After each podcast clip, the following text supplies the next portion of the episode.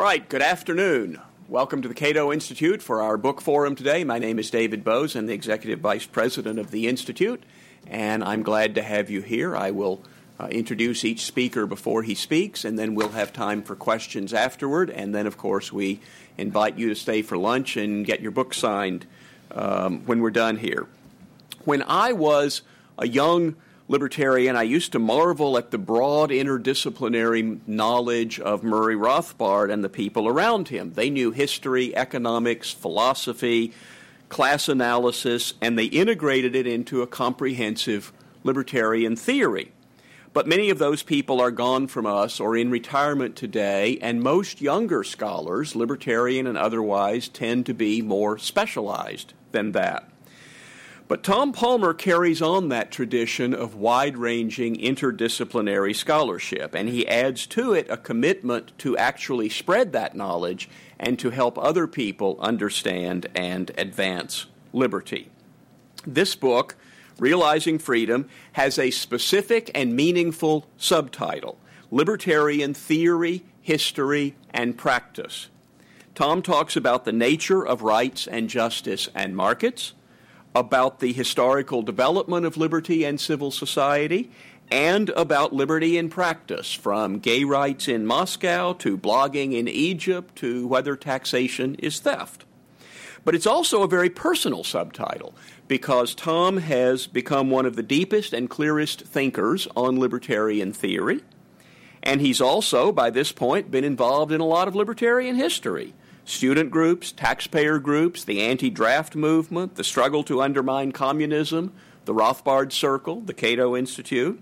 And, of course, he is a whirlwind of libertarian practice. I was just reading this annual report on the activities of the Atlas Global Initiative, a program that Tom started a few years ago at Cato and then took over to the Atlas Foundation. And just reading the captions in here about Tom is exhausting.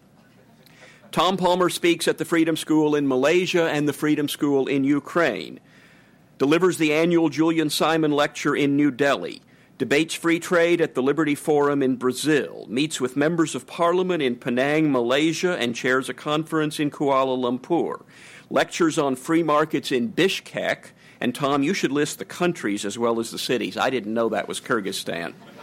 Addresses student leaders and cabinet advisors in Tajikistan, speaks on the legacy of communism at the Oslo Freedom Forum, is interviewed about the financial crisis in Jakarta, meets with professors and lectures on property rights in Kabul. As I say, I'm exhausted just typing the summary. Briefly, let me say that Tom Palmer holds a doctorate in political philosophy from Oxford University. He has written for publications ranging from the Washington Post to Al Hayat to the Encyclopedia of Modern Political Thought. He has been Director of Student Affairs and Director of Eastern European Outreach at the Institute for Humane Studies and Senior Fellow and Vice President of the Cato Institute. And now he is Vice President for International Programs at the Atlas Economic Research Foundation and General Director of the Atlas Global Initiative for Free Trade, Peace, and Prosperity, as well as remaining a Senior Fellow at the Cato Institute and Director of Cato University. Officially, I think this is Tom's first book. But really, Libertarianism, a Primer, and the Libertarian Reader would not have been brought into existence without his guidance throughout the writing and editing of those books. So this is not the first time Tom's ideas have been available in book form, just the first time that he got the credit. Please welcome the author of Realizing Freedom, Tom Palmer. Thank you very much, uh, David. And uh, when I make a presentation like this, I'm always mindful of what my mother would think. I have to give the thank yous at the beginning so I don't forget my social graces. And there are a few people I'd like to thank in particular. There's a long list of people to whom I'm very grateful, but Doctor Jason Kuznicki, who's here with us right now uh, from the Cato Institute, without him uh, pestering me, uh, bullying me, uh, encouraging me, and giving me very useful comments that, well, this essay is duplicative of this other one, they cover the same ground. Uh, we whittled down over a thousand pages to a slim of five hundred thirty-nine, I think. So a mere slip of a pamphlet compared to what it might have been without Jason's uh, generous assistance. So thank you very much. Also, I'd like to thank the Cato Institute for providing an extremely cool place to work that's uh, fun and engaging and intellectually stimulating and with good uh, colleagues. All the sponsors of the Cato Institute uh, who make all of this uh, wonderful work that Cato does possible, and in particular David Boaz and Ed Crane for building this institution. As I was reviewing just a mountain of articles Uh, that I uh, tried to fish out and remember if I'd published this here or there. I'm not a big chronicler of my, my own work. And I pulled out things that were a little too juvenile, too dated, uh, not particularly relevant anymore. And when I had my finalists, I noticed a number of themes that had been, in a way, cooking in my thinking over the years of writing these. And I thought I'd review some of those. The first theme is about the rule of law, the intimate connections between liberty and rights and the rule of law. Now, anytime someone talks about the rule of law, most people feel their eyes turning back and their foreheads. It just seems dull and uninspiring or stale. Quite a few years ago, I watched a German film by an avant-garde leftist, and they mocked the rule of law. They showed a very, very old man stammering, some difficulty getting out his words. He said that the Rechtsstaat, the law-governed state, was a great accomplishment. And the point was to mock him. How boring and stupid to favor something like that. But it struck me that that elderly man back in the nineteen seventies had lived through a horror, a lawless regime, National Socialism. He knew how important the rule of law is. And in fact, the rule of law should be inspiring to us. It is a serious goal, and without it, there is no freedom and there are no rights. Its centrality has been made all the more evident to me by the work that I do in post-totalitarian and some still semi-totalitarian uh, societies, in which the central issue is the development of the legal institutions of liberty, the rule of law. Without the rule of law, one is at the mercy of the arbitrary will of other people, and that is to exist in a condition of unfreedom. Milton Friedman, to his great credit, corrected himself many years later about his comments on the Soviet Union. He said in nineteen eighty-nine or nineteen ninety, there are three things you have to do: privatize, privatize, privatize. And years later he recognized, he said, that was naive. You can't privatize into something that doesn't have a legal framework of property rights, of contract, of the rule of law. Those are, as our colleague Bill Niskanen discusses them, the soft infrastructure of the free society, and they should be the focus of our attention. John Locke put it, as he did so often, very clearly when he discussed the relationship between law and freedom. So many people complain there's too many laws or being harassed by laws, and we understand what they mean. But in a sense, those are not laws. They're commands or edicts or interferences.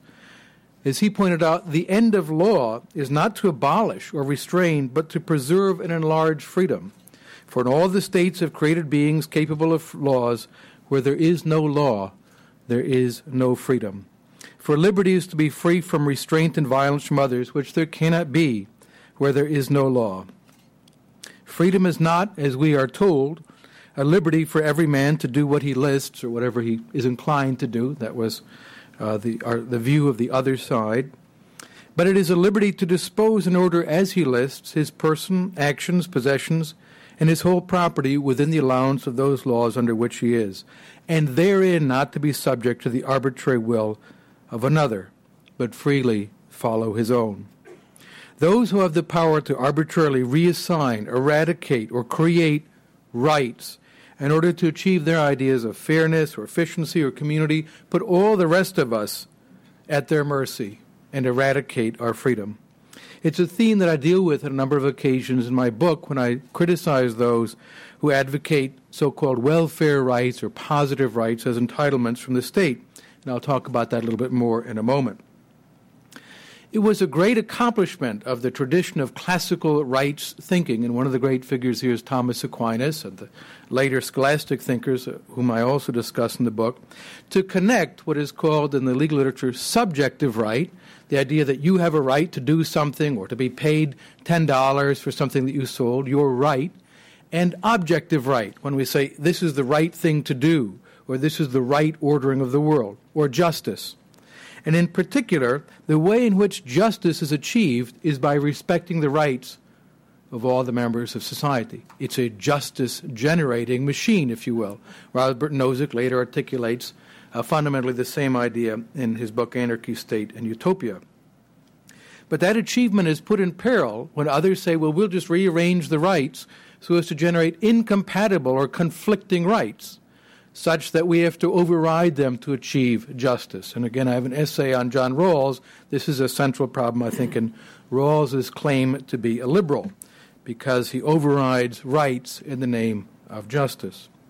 Now, the second theme that struck me as I was reading through these is the historical rootedness of abstractly formulated accounts of rights, and the importance of identifying a narrative of liberty for every cultural context. I've gotten into a little hot water with some conservatives because I say, I do not defend Western values. I don't go around the world saying, I'm here to promote Western values to you uneducated, non-civilized, non-Westerners. Uh, after all, Western culture, we can say, yes, it does have within it the ideas of rule of law, peace, uh, justice, respect for rights, toleration, and so on.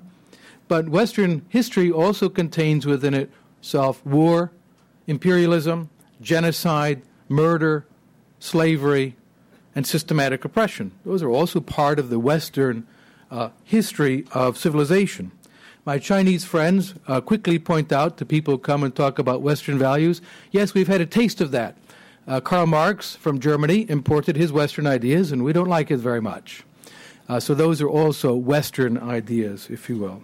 The challenge is to find within every cultural context the indigenous roots of liberty, because every culture has a narrative of liberty and also a narrative of power and oppression as well, going in parallel, if you will. What we as advocates of liberty need to do is to excavate, dig down, identify in every cultural context those roots of liberty. Now, significantly, however, libertarian formulation of rights are always in abstract terms. We talk about every person, not every tall person or every person like me or every person of a certain gender or color or religion, but every person has rights. The American Declaration of Independence put it neatly. We hold these rights to be self-evident, that all men, and it's a quirk of English that they use men when it means human being. I don't think this is a gendered expression. All men are created equal. It doesn't say English people like us, but all human beings. And in that That text in one context is applied later in other contexts. When du- Frederick Douglass gives his famous Fourth of July speech, he says, this says all men. Does this not apply to me and other people like me who live under a condition of slavery? So those abstractly formulated rights are central to the libertarian tradition. But if they're to have staying power, they need to be rooted in a historical culture. The rights that the Americans articulated in seventeen seventy-six reach back to Magna Carta in twelve fifteen, to the English Bill of Rights uh, as well. They have a historical rootedness. You can find in Chinese culture the ideas of Lao Tzu and Mengzu or Mencius, similar ideas about the rule of law, limitations on power, uh, and the rights of individuals. So the great challenge for libertarians in every culture is to find the roots of the narrative of liberty and connect them to our contemporary debates and discussion. And that's a major reason why I have a fair number of essays on history in the book. The other reason is I just love history and it's fun. So I thought I would write about historical themes. Now, the third theme of the book is the role of ideas. And we hear this quite frequently. Ideas matter. Ideas are important.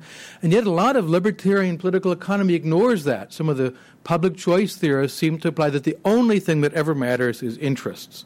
That's a bit naive. The more sophisticated ones allow there's interests and ideas. Madison certainly understood that there's passions and interests as well. But ideas matter. They're very important. There was no material necessity that European civilization at the beginning of the twentieth century turned so strongly away from liberal values and toward uh, violence, oppression, brutality, all inflicted in the name of the state or the race or the universal class or some other uh, false god to which flesh and blood human beings were sacrificed. One of the problems was And I think uh, libertarians of the day bear some responsibility. They did not rise to the challenge to criticize those ideas strongly and robustly. And too many of them fled the field because they saw this as the new wave. In my view, libertarians should never shrink from the battle of ideas, from confronting in a fair and open debate the ideas of collectivism or violence or statism. As F A Hayek put it, we must make the building of a free society once more an intellectual adventure, a deed of courage. And I've tried in this uh, book to engage a lot of the critics, and I hope uh, in a fair way, in a way that uh, recognizes the valid points that they make, but responds to their erroneous arguments. The fourth theme is how diff- is the significance of implementing the ideas of liberty, undertaking the project of reform and improvement. When I started promoting libertarian ideas in the Soviet Union and its satellite states, we spent a lot of time uh, smuggling books and uh, photocopying machines and so on.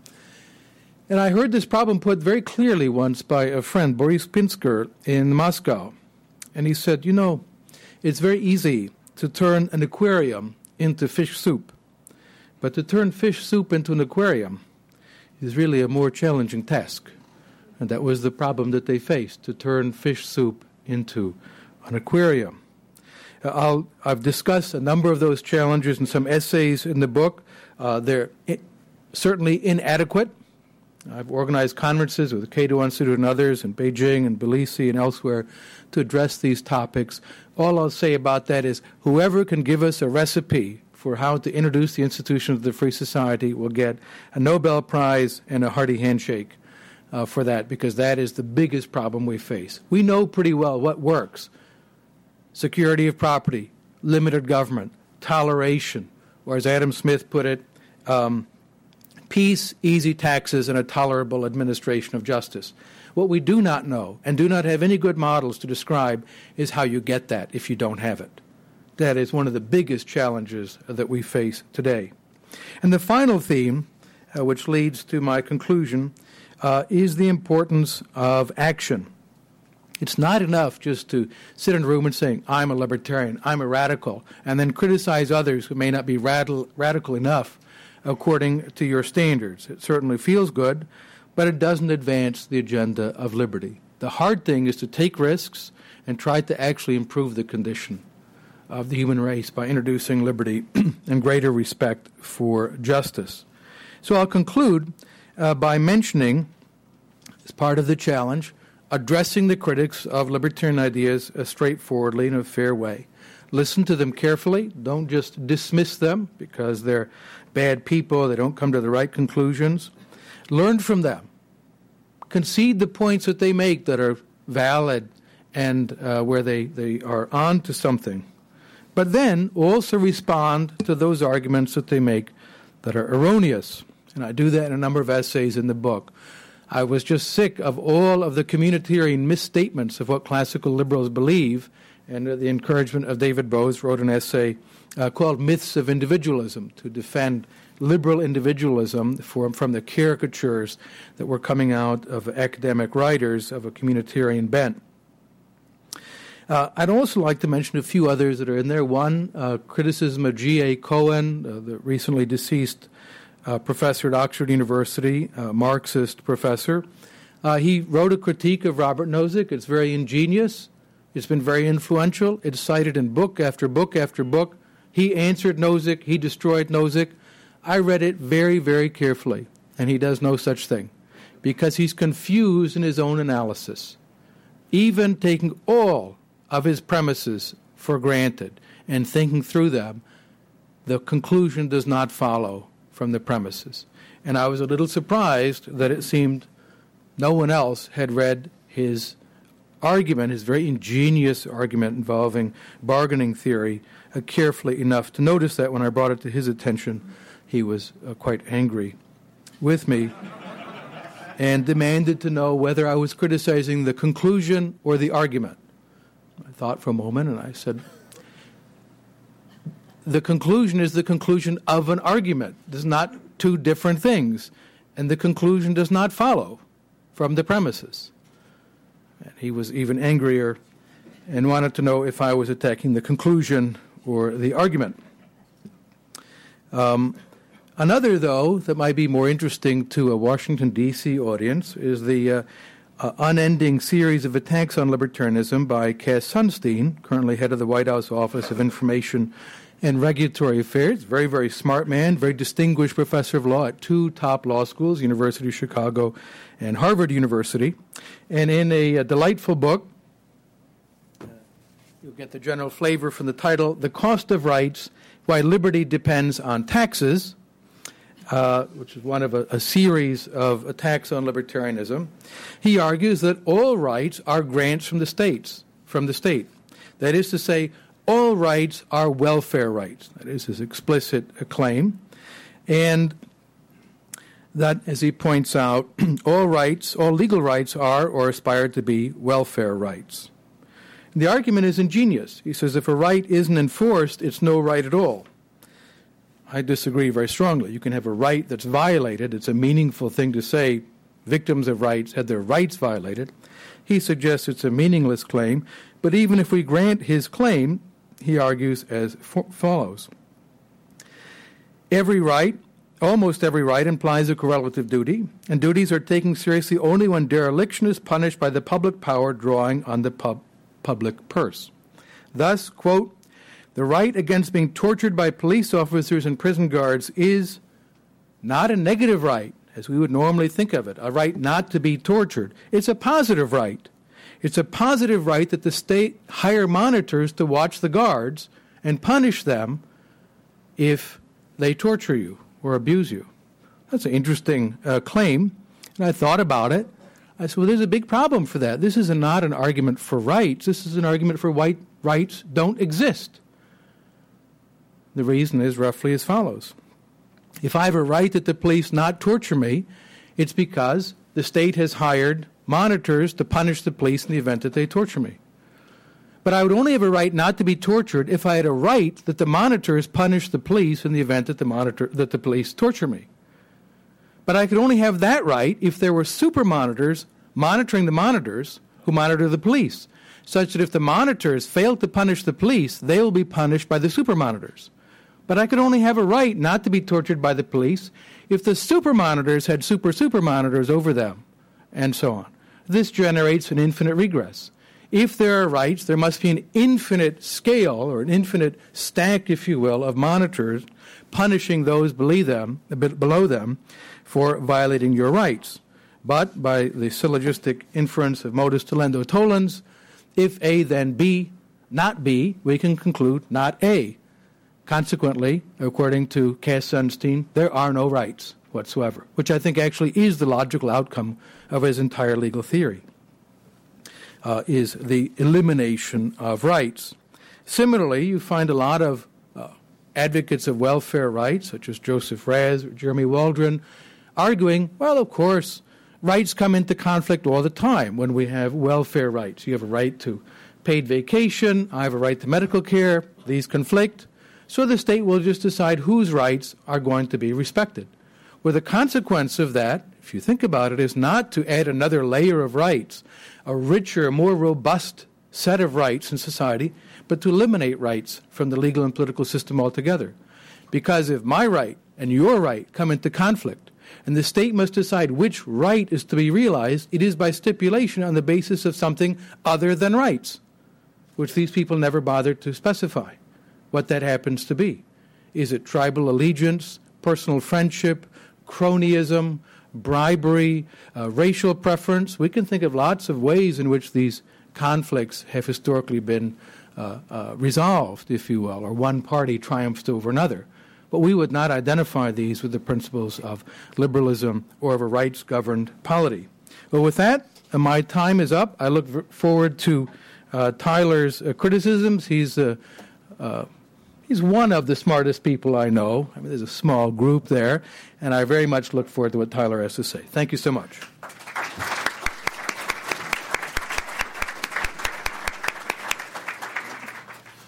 This program is making me feel old because not only did I know Tom Palmer during all those exhausting activities, even though in my case they were only exhausting to watch, um, I met Tyler Cowen when he was in high school in New Jersey planning a protest of the draft.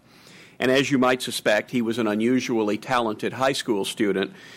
Roseanne Rosanna Dana on Saturday Night Live used to respond to questions by saying, "You ask a lot of questions for someone from New Jersey."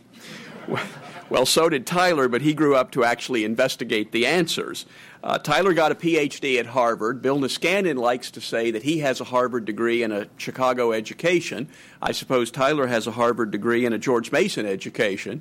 He's also using what he learned at Harvard to supply education at George Mason, where he is now the Holbert C. Harris Professor of Economics and the General Director of both the Mercatus Center and the James Buchanan Center for Political Economy, although he may be better known for his books, including Creative Destruction, How Globalization is Changing the World's Cultures, In Praise of Commercial Culture, Discover Your Inner Economist, and Create Your Own Economy.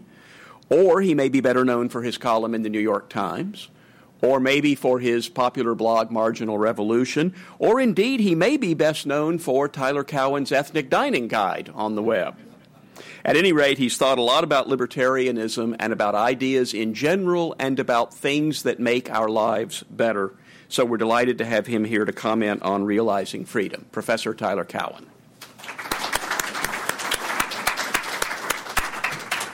Uh, thank you, David. I'm very honored to be commenting on Tom Palmer's book. Uh, as always, when the book is a collection of essays, the commenting is somewhat of a daunting task. So I thought I would take on just a series of the main questions that face a commenter on what is a collection of essays. Uh, the first question is, what do I as a reader see as the essential unity or unities in the book? And I see really two. Uh, the first is I see this as a construction and articulation of a vision of what I call reasonable libertarianism. I think we're in a world right now that is growing very partisan and very rabid, and a lot of things which are called libertarian in the Libertarian Party, or what you might call the Lou Rockwell, Ron Paul camp, are to my eye not exactly where libertarianism should be. And I think Tom has been a very brave and articulate advocate of a reasonable libertarianism. And if I ask myself, does the book succeed in this endeavor, I would say yes. The second unity in the book, I think, has to do with the last thirty years of world history. I know in the United States now there is less liberty, but overall the world as a whole over the last thirty years has seen more movements toward more liberty than perhaps in any other period in human history. And maybe not in Dubai, but I suspect most of these movements toward liberty will last, or at least a great number of them will.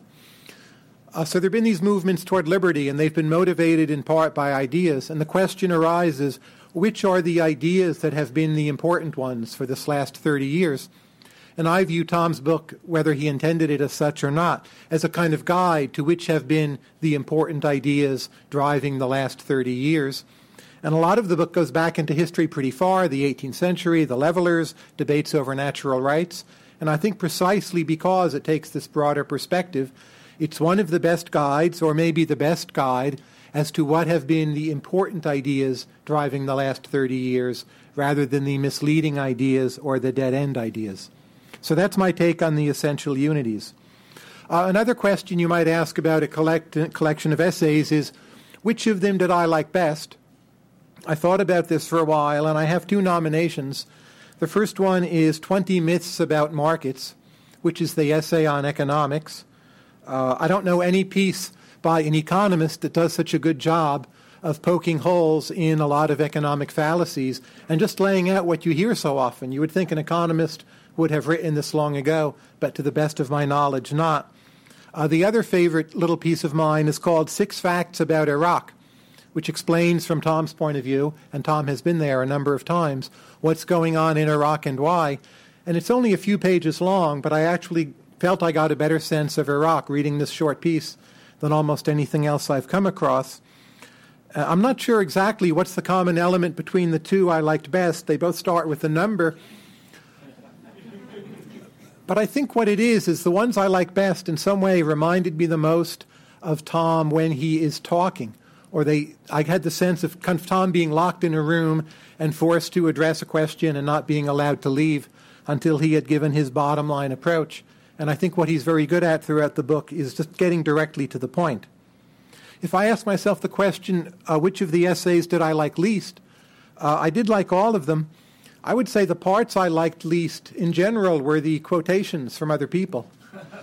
Uh, I like them fine. In part, I mean this as a compliment to Tom. Uh, but I do think that overall I had the sense that even though this is a five hundred plus page book, at a lot of times in it I was wishing for more Tom Palmer in an odd sense. And I thought the parts that dealt with the history of ideas were good, the quotations were good, the quoted people were good. I don't have any objection to those parts, but they were still somehow my least favorite parts of the book, that I wanted Tom to be in, in some way more subjective or more a bit locked into the room and someone's interviewing him and he just has to say uh, what he thinks. So that would be the answer uh, to this other aspect of a collection of essays, which part did I like least?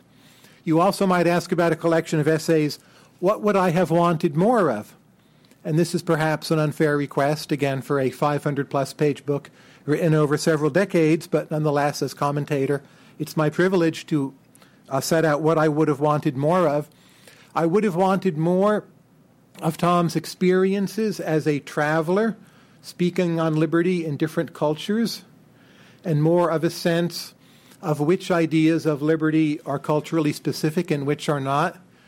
Even though this is a topic where it's very hard to be scientific, I would have gladly seen more of the subjective Tom on this question and have had just a bit more of the narrative of the book and have it feel more like something that happened over time while these exciting events were going on. So that's what I would have wanted more of. And just a sense of, as Tom visited all these unusual places, including New Jersey, I might add, actually Tom and David visited me in Hillsdale, New Jersey when I was like a tot. I think I was fifteen. And they were in town and they stopped by and we had a great chat. Uh, that visit had a great influence on me at the time. But the sense of, you know, when Tom went to New Jersey, when Tom went to Iraq, when Tom went to Kyrgyzstan, like what doubts did he have about the future of these places and where did those doubts spring from and what really are the cultural foundations of liberty and how that caused Tom's own thought to evolve. So if I'm allowed to wish for a sequel book, I would just lock Tom in a room, turn on the tape recorder, transcribe what he says, and develop this narrative of Tom's thirty plus years on the road uh, doing this very important project. In terms of what are the parts of the book I disagree with the most, let me cite uh, one very small thing and then a bigger thing. Uh, the essay I thought I disagreed with the most was the essay on infrastructure, where Tom defends the prospect of private roads. And I think I'm not sure exactly how far he wishes to take this, but my disagreement, I think, is the following. That I can well imagine private roads working if you're starting from scratch. But if you live, say, in this metropolitan area and you ask what should we do with the Beltway, uh, it's my view that we could not successfully privatize the Beltway. Or maybe we could and then regulate it, but we wouldn't be getting a real privatization. And the plans I've seen for road privatization, most of the benefits of those come from congestion pricing, which we could do with government ownership. So I think I'm more skeptical on road privatization than is Tom, at least in this essay. And again, I'm not sure in the essay how far he's pushing it, but there was never a sentence that popped up where he says, I don't think we can privatize the Beltway.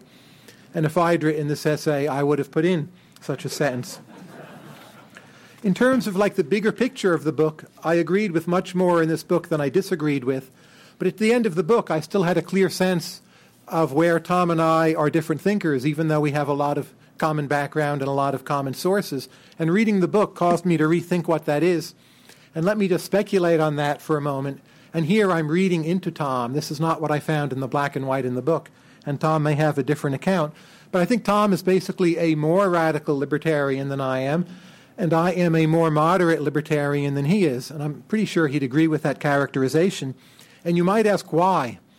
And the sense I get reading through these essays is that Tom has more faith in ideology than I do, that he tends to see the possibility of having a kind of new ideological revolution that would move the world to a kind of sustainable libertarian point. And again, it's nothing he says, it's just the sense I got reading the book. Uh, my, the view I had reading the book is libertarianism. It involves all these concepts. There's so many concepts in this book. And I think there's something about ideology that tends to only be able to carry along with it a small number of concepts. And uh, I tend to distrust ideology more than Tom does. So I think he sees the choice variable as, should the world have more libertarian ideology? And he says yes, and I agree with that. But the actual choice variable, I tend to think, is something more like, how much more ideological can thinking be? And I'm suspicious of thinking which gets too ideological, because I think it tends to fall into us versus them, good guys versus bad guys, victimologies, a lot of negative habits, which we also see in the eighteenth century, which was a time of slavery and a time of conquest, and a pretty mixed bag for liberty. So I tend to see our current setup as, like, for biological reasons, people will probably never be able to have the mix of libertarian concepts and radical ideology that would be required to bring us to where Tom wants us to be, and that we have what we have. It's not that libertarian. We can work on the margins to make it better, more libertarian, freer, using libertarian ideas. And I think this difference in perspective uh, was my sense reading this book, is what accounts for why Tom is a more radical libertarian and I am a more moderate libertarian uh, than he is. Uh, in sum, I would just congratulate Tom on the book. It's a fine book. It's interesting on pretty much every page. I liked all the essays. It's a fine achievement, and it reflects not just a book, but really an entire life uh, lived in the service of liberty, uh, traveling around, doing the world good, and dedicated uh, to the notion that living in a, a life according to the passionate belief that ideas matter is something possible, desirable, and can do the world a lot of good. Thank you all.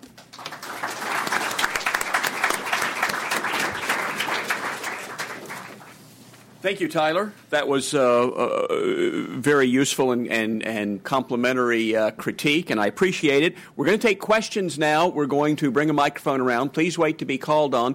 But, Tom, I wonder if you might first want to respond to Tyler's last point about ideology.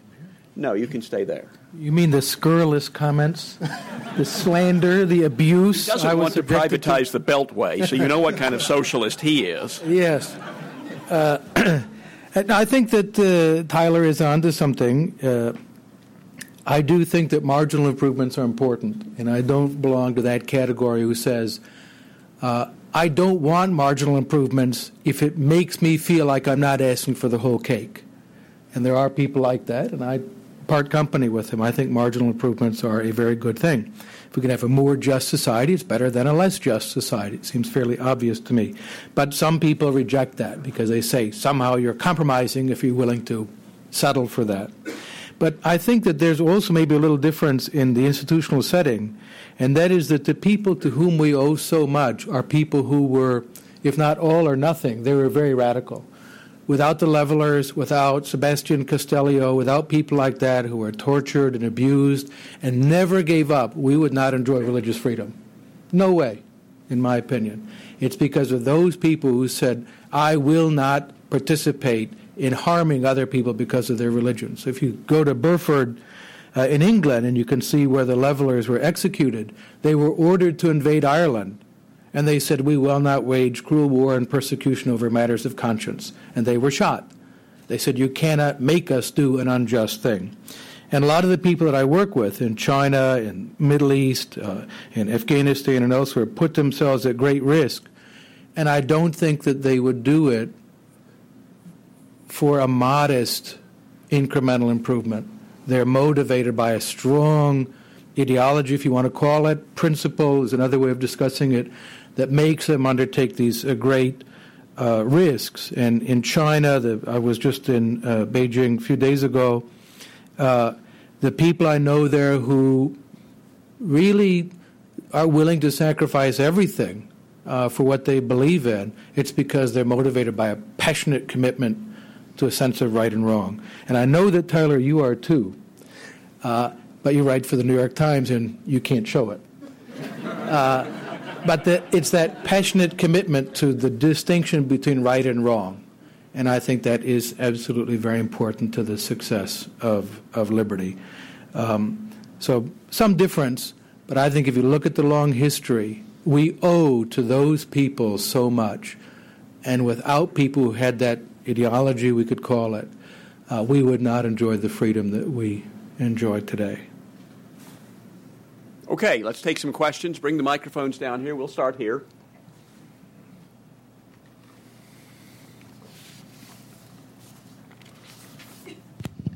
My name is Steve Hankin, uh, no affiliation. Uh, I, I did notice your comment about uh, tolerance, and it kind of elicited uh, Mister Palmer's col- uh, comment about tolerance. And I've always thought that that tolerance, whether you're tolerant or not, is a moral value, and it's not really a whether it's not part of the, of being a libertarian. In other words, I believe that all people are basically have some prejudices and bias. That's part of the human species, and this this make believe that we can create perfect intol- people with no biases is is wrong. But my point is that I I thought that. Uh, maybe this isn't a question, it's more of a comment. I thought that um, tolerance is really one's individual moral code, and and to lump that in with libertarian views, I think you can be very intolerant and be a libertarian, as long as you don't want to take actions that are involve coercion to enforce that intolerance on other people. But if you want to If you want to hold those intolerant values, I think we should welcome those people, at least as far as being uh, libertarians. We may not like them personally, um, because I think that, that libertarians do a, a dis, disservice in not in not saying all we're about is is is rights. Not necessarily everybody has their own individual morality. And it's not that we're, we as libertarians don't have our morality, but it's individual. It's not part of our libertarian theme.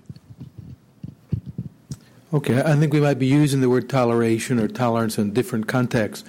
I'm talking about the political and legal toleration. So, for example, uh, the great figures in the emergence of religious toleration were typically not indifferent to religion. They were deeply religious people who said, it is wrong and immoral to burn another person alive because you don't share that person's religion. So we're talking about just the legal and political context. It doesn't mean indifference. And that's actually a very important point. I'll expand just for a moment. It's very convenient for people who are indifferent to or hostile to religion to take credit for the reg- emergence of religious toleration. This is historically false. And Perez Zagorin's very good book, How the Idea of Religious Toleration Came to the West, really puts this to rest. The great advocates of religious toleration were not people who were atheists or agnostics. They were deeply religious people who said to hurt another person, to burn them, torture them, break them on the rack, expel them, because of their religion is a monstrous crime. And those are the ones who suffered. They were themselves burned because they stood up for toleration. So they said this is a substantive moral commitment to live in a society where we can peacefully live with one another. But it does not imply you're indifferent to religious values or other kinds of values. You may hold them very deeply. They're central character of your identity. And yet, or I shouldn't say, and yet, and because of that, perhaps, you embrace the philosophy of live and let live, that your neighbor does not share those commitments, but you respect your neighbor's rights. Perhaps there's a distinction here that gets to the, the disagreement you and Tyler uh, had. Um, you responded to this question by discussing the toleration of the state, that is, not killing or arresting people. But there's also the question of, are you a tolerant person? Sometimes we say that, well, you could kind of say a libertarian is fiscally conservative and socially liberal. And some of our friends prefer to say fiscally conservative and socially tolerant.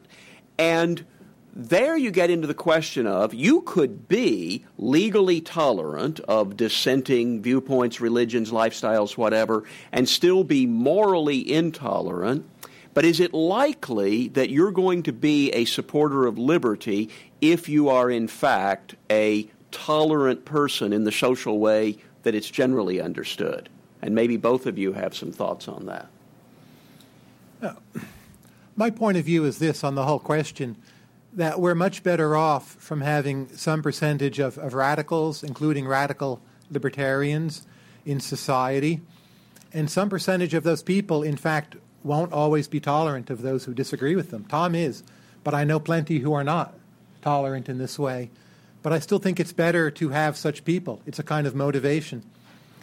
Uh, but that said, when we ask the question, what percentage of society can we expect to become very radical in what I would call a safe way, I think it's well under five percent. So as much as I admire a lot of the pragmatic effects of radicalism in the minority, I think we are perpetually in a situation of making marginal improvements with the radicals we have and a large number of moderates, and we're going to inch along. And uh, toleration is a good personal quality, but it's not actually always a political virtue. A lot of the great movers of change in history have not been very tolerant of those who disagreed with them, and we need to accept that. Another question? In the back.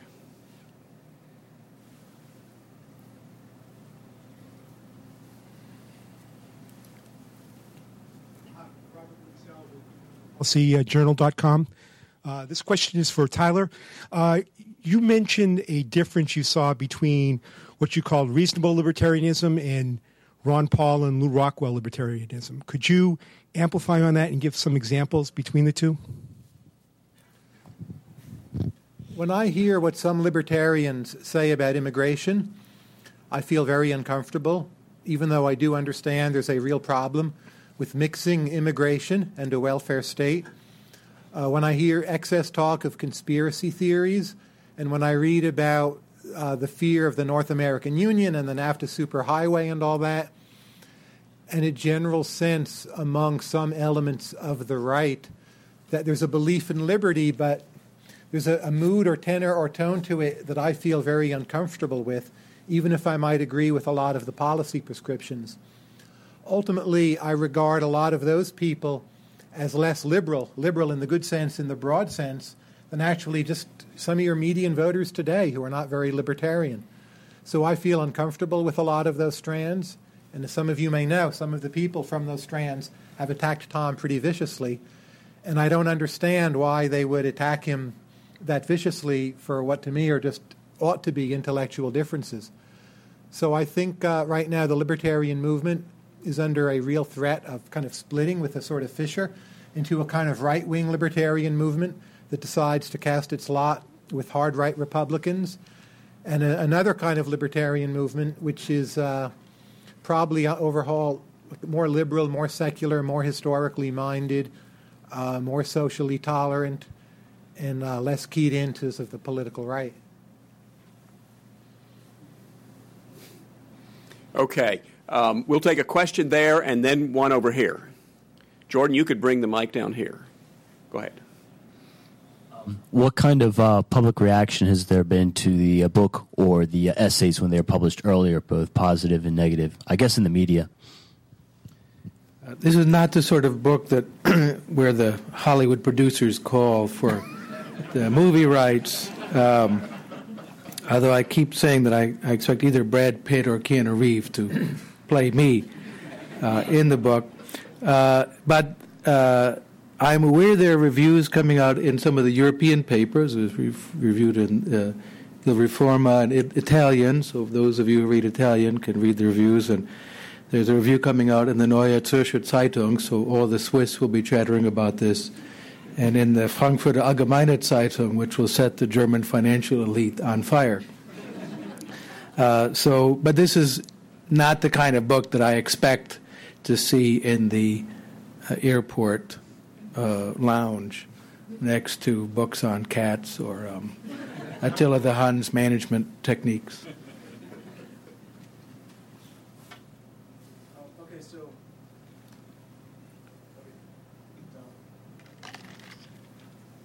Uh, okay, so Tom, can you, okay. Yep. So Tom, you stated that the big, one of the biggest challenges is the introduction of the ideas of liberty to people, and Professor Cowen, you question the reliance on ideology on bringing about like big changes. Um, so my question is, have you either in this book or in general attempted to mesh the ideas of agorism as developed by um, people like Samuel Konkin, Daniel Schulman, and others uh, that says it's essentially not uh, just the introduction of the ideas of liberty um, and lessening the state after that, but to act- actively engage in co- uh, creating competing institutions and engaging in counter-economics to bring about a more rights-respecting, property-creating world?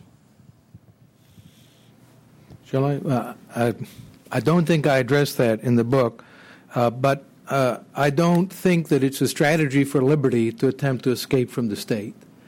Uh, it's not a bad thing if people avoid unjust um, exactions from the state. I was once at a conference with a federal judge, and he said, well, of course, you have an obligation to obey even manifestly unjust laws. And I said, no, I don't. He said, what do you mean? I said, why am I obligated to do something when it's clearly unjust? And he was just shocked. It, it, I could see the blood trickling out from his ears at the very thought. And he said, well, okay, then you'll break the law and turn yourself in. I said, no, why should I? That's nuts. Uh, different perspective. So I'm all in favor of avoiding stupid or un- manifestly unjust laws. But I don't think that the avoidance generally has a great role in uh, changing those rules. In some sense, it does. Uh, one reason why prohibition collapsed was people kept on drinking. But I wouldn't call drinking a strategy for destroying prohibition. I wouldn't endorse that per se. It changed because people said, enough, we've had it. Plus, of course, there was the Great Depression, and they wanted ta- the tax revenue, which probably contributed as well. Uh, So those strategies, I don't have any problem with people who say, this is what I want to do with my life. Hey, it's, other, it's their lives. They can do what they want. I don't see them as a strategy to change society to become less unjust. The people who change it are the ones who stand up and say, I won't tolerate this, not the ones who kind of evade or hide. Not that there's anything wrong with that. Tyler, Cato used to publish books on privatizing the Postal Service, but now I'm thinking the Postal Service is just going to end up forgotten in a corner of the federal government. Sure, absolutely. Uh, it's already, not the Postal Service per se, but delivery is already mostly privatized through the Internet and many other devices, cell phones, right? Right. Um, Kurt.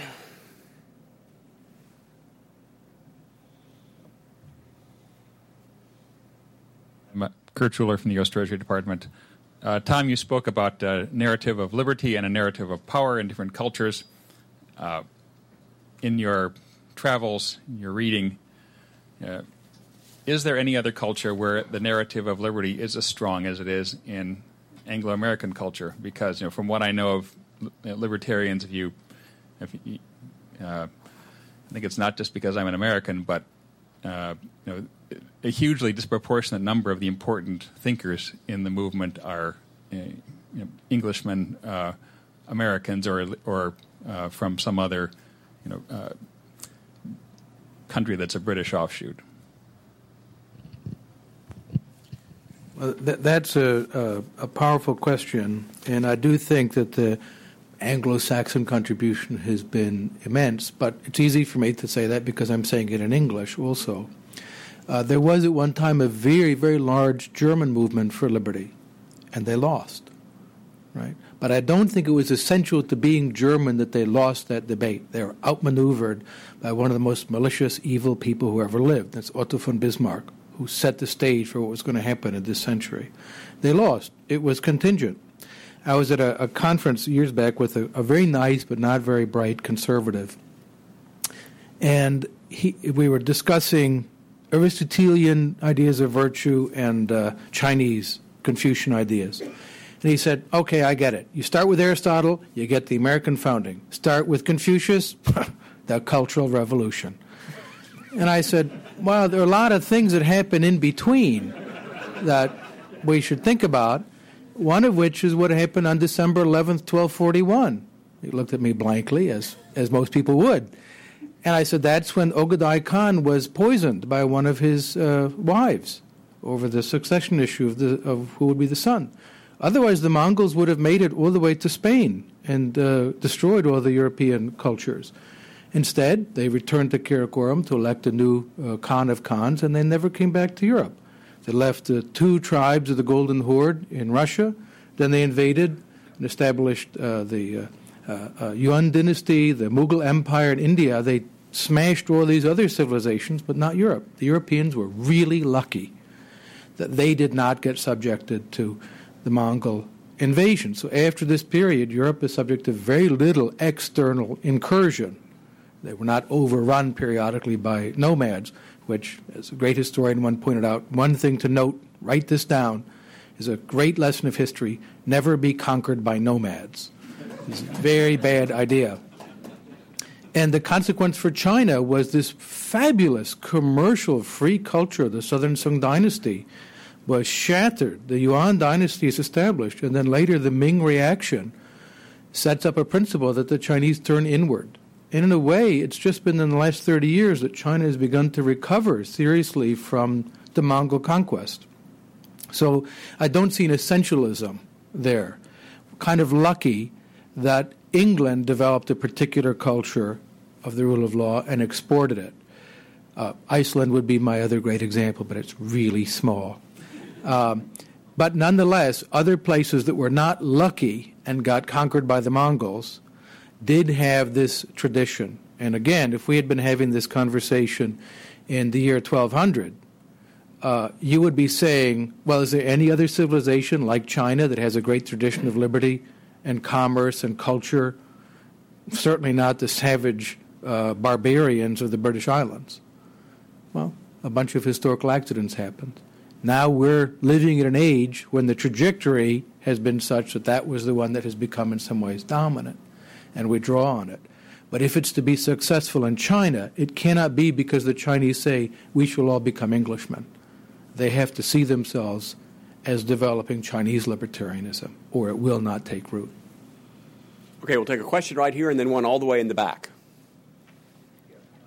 Ozzy, um, Tom, and also Tyler, uh, Tom was talking about how um, it all boils down to kind of a right and wrong. And you give the example of levelers. But I'm wondering, in, in a modern context, when we, we see right and wrong uh, issue by issue by issue, you know, Terry Schiavo one day, Somalia, Somalian pirates the next, um, is there necessarily going to be a coherence uh, cross issues? In other words, people will come to different conclusions about what is right and wrong. And does that necessarily aggregate into a movement? Thanks. Well, I'll just address it very quickly. Uh, I certainly want to say, would not want to say everything boils down to right and wrong. That would be just an unlivable universe. If everything was black and white in that way, it would drive us insane. Uh, there's also better and worse. There's, gosh, I don't know. And there's indifferent in a lot of cases. Um, and most of the situations we face are more like that, like the latter ones. But we do sometimes face cases of right and wrong. And we have to say, this is wrong. Military conscription is inefficient. It's also just plain wrong. And people like Milton Friedman stood up against it and argued repeatedly at every level of public discourse, right, in Newsweek columns, in front of college audiences, on uh, uh, daytime soap opera competitive T V talk shows, in congressional testimony and debates with generals in the Army. He would always calibrate it. He said, this is wrong. And I think that's one of the reasons why he was successful. Uh, it's not the only reason. There's also a lot of military brass who said, we don't like having slave soldiers, and it turns out they run away. We'd rather pay them and have a professional military. But Friedman's moral commitment was one, I think, necessary ingredient to the elimination of conscription, and we're, we're all better off that he had a strong sense of right and wrong that was active in that case. But not all cases are like that. I don't think the future of liberty is going to depend on the coherence of a movement. I think it will depend on the evolution of technology. Technology is going to change a lot. In some ways, it'll make us much more free, and maybe in other ways make us much less free. And we haven't figured out what that process looks like, but I think actually a lot of it is in the cards. And I, I worry more about that than anything. In the back, and then we'll take one here. Uh, Paul Nuss, a graduate fellow at Heritage. Uh, I'm interested in hearing from both of you uh, more about the uh, aspects of libertarian thought that you see as universal and held in common between the, the German or Austrian tradition and the Anglo-Saxon tradition, and uh, those that you see as being culturally distinct uh, between those two traditions.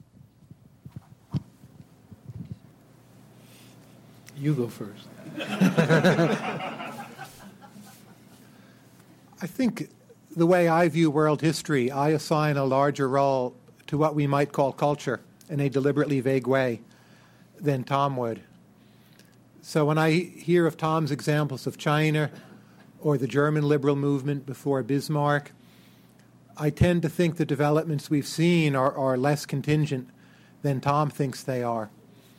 So this implies that one hundred, two hundred years from now, the countries that are the freest will probably be a lot of the same countries that are the freest today, even though I think over a time scale that is longer, one thousand years, there's a lot of turnover. But I think culture is pretty sticky.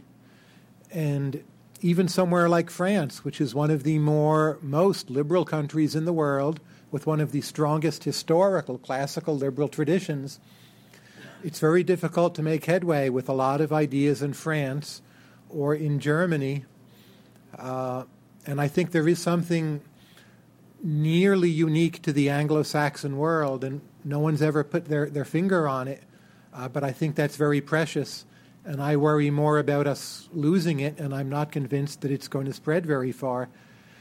And China has a lot of economic freedom, but the final outcome of that experiment is, in my view, very much up for grabs. And I don't see that much really, truly liberal thought coming out of China, even though there's a lot of belief in capitalism and commerce.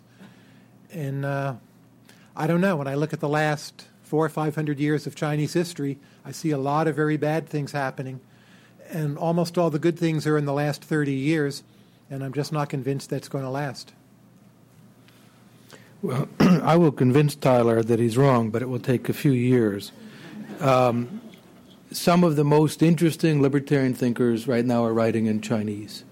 And uh, I think about Lu Juning and the work he's working on right now, uh, uh, the dialogue of Confucius and Lao Tzu as the development of libertarian thought, or uh, people at the economics faculty at the Fudan University in Shanghai or Peking University, where I gave a lecture uh, a week or so ago. Um, these are really smart people who grapple with very hard problems, and their work is important. And one of the projects I'm working on with colleagues is translating their work from Chinese into English, because I think the rest of the world will benefit from it. They're thinking very, very hard thoughts. Uh, as to an Austrian-German tradition, this, I don't see these as so hermetically sealed. People read English, and educated English people at one time read German uh, as well. Uh, I think that one of the distinguishing characteristics of England was after the Spanish Armada, they don't get invaded in a really big way. And I think that, that matters a lot, because when you're subject to periodic invasions, horrible wars, occupations, there's a strong incentive for you to say our state has to be really strong to defeat the other state from taking over and engaging in additional predatory behavior. And the English are pretty lucky. These various incursions are pretty small after that period and fairly easily beaten back. So they have a long period of stability. The United States has been fairly lucky. A monstrous, horrible uh, civil war that claimed hundreds of thousands of lives and had several consequences, some of which are good, elimination of slavery, some of which not so good, uh, growth of the centralized federal power.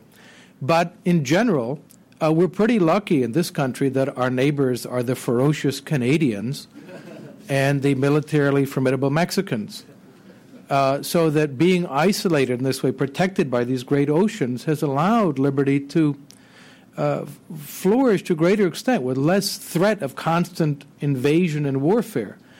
My fear is we are now losing that. Those oceans are no longer such a great barrier to aggression, and what we're seeing right now is the development of a uh, exaggerated view of national of threats to national security that is driving the loss of our freedom. So that natural advantage that America has had of having the friendly Canadians and the um, generally friendly uh, Mexicans as neighbors, uh, that that's dissipated. And we cannot take for granted the political culture of liberty that Americans have sort of grown up with. And we're going to find ourselves more like the libertarians of Austria and uh, Italy and other European countries, subject to constant invasion, of having to develop a political system of rule of law that actually protects liberty and does not become just a garrison state in constant war with its neighbors, as much of Central Europe was. Okay, question right here.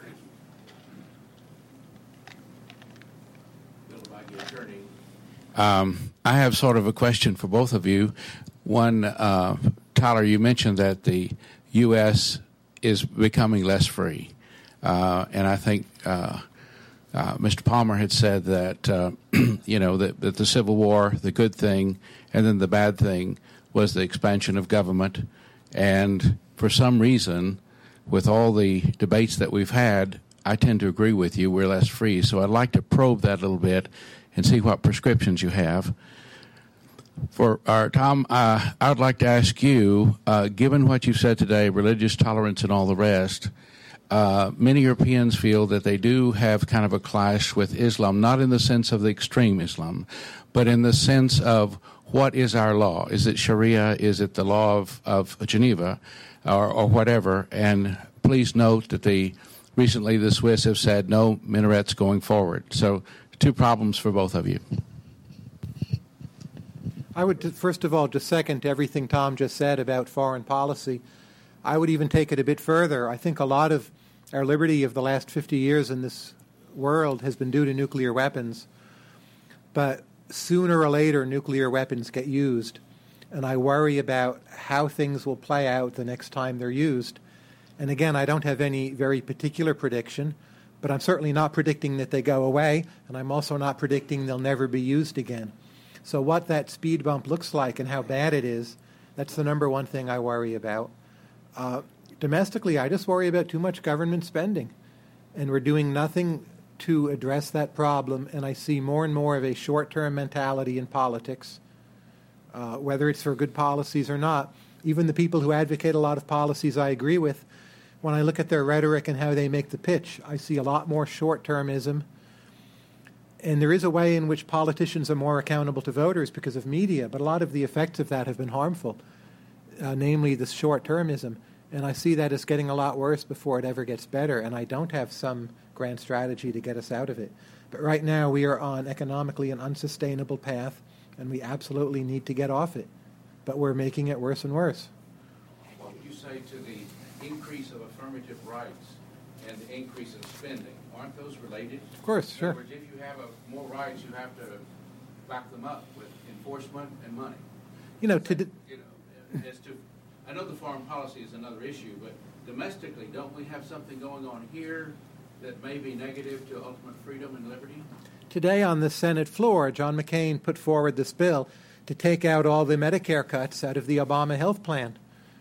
And uh, it's bad enough, but what are we left with then? And that's uh, someone who just ran for president against Obama. So I don't see many voices with influence for anything good anywhere. And to me, that's pretty worrying. It's not nineteen ninety-three anymore. We're much further along a certain path, and it's getting worse. Let me add to that um, a, a comment on a real fear that I have, which is that the uh, nationalistic right and the social democratic left will unwittingly team up. And I'll give you an example of what frightens me. First, we're going to get Obamacare. Well, we might.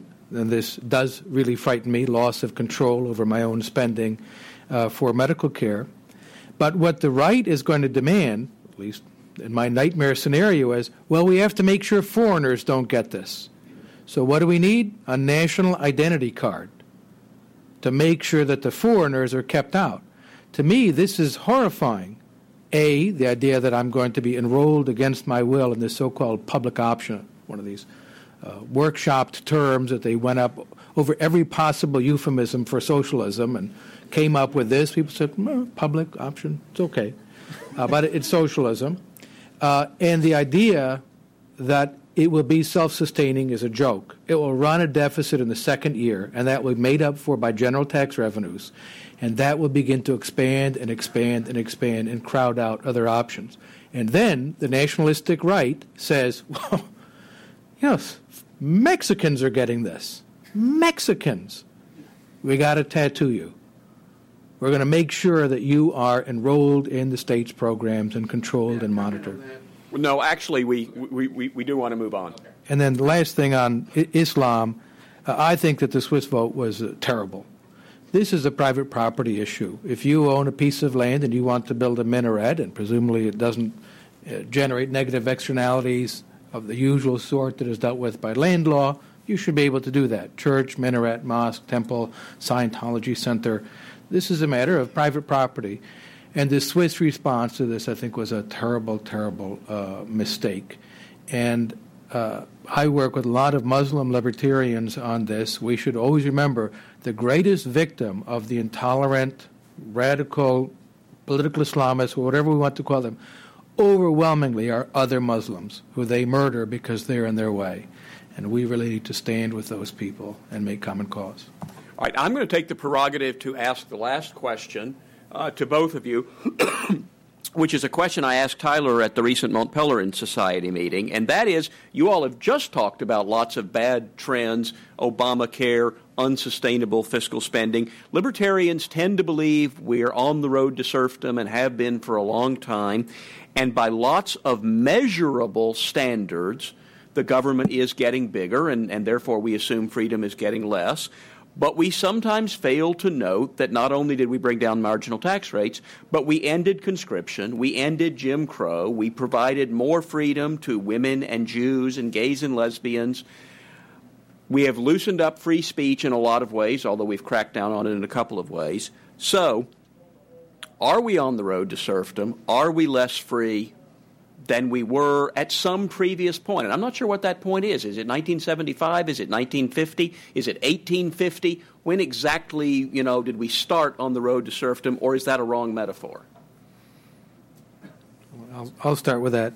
I think we are less free than we were in two thousand, uh, and that actually matters. I think we've had a really bad nine years. Uh, and in that regard, response to nine eleven, exaggerated uh, military response, the uh, optional foolish uh, invasion of Iraq, and so on, we're less free than the year two thousand, and I see it at the moment going in the wrong direction, certainly in the United States. Are we less free than nineteen fifty? No, I don't think so. I think lots and lots of people enjoy a lot more freedom than they did at that time. So it's a question of what's the time scale. That matters.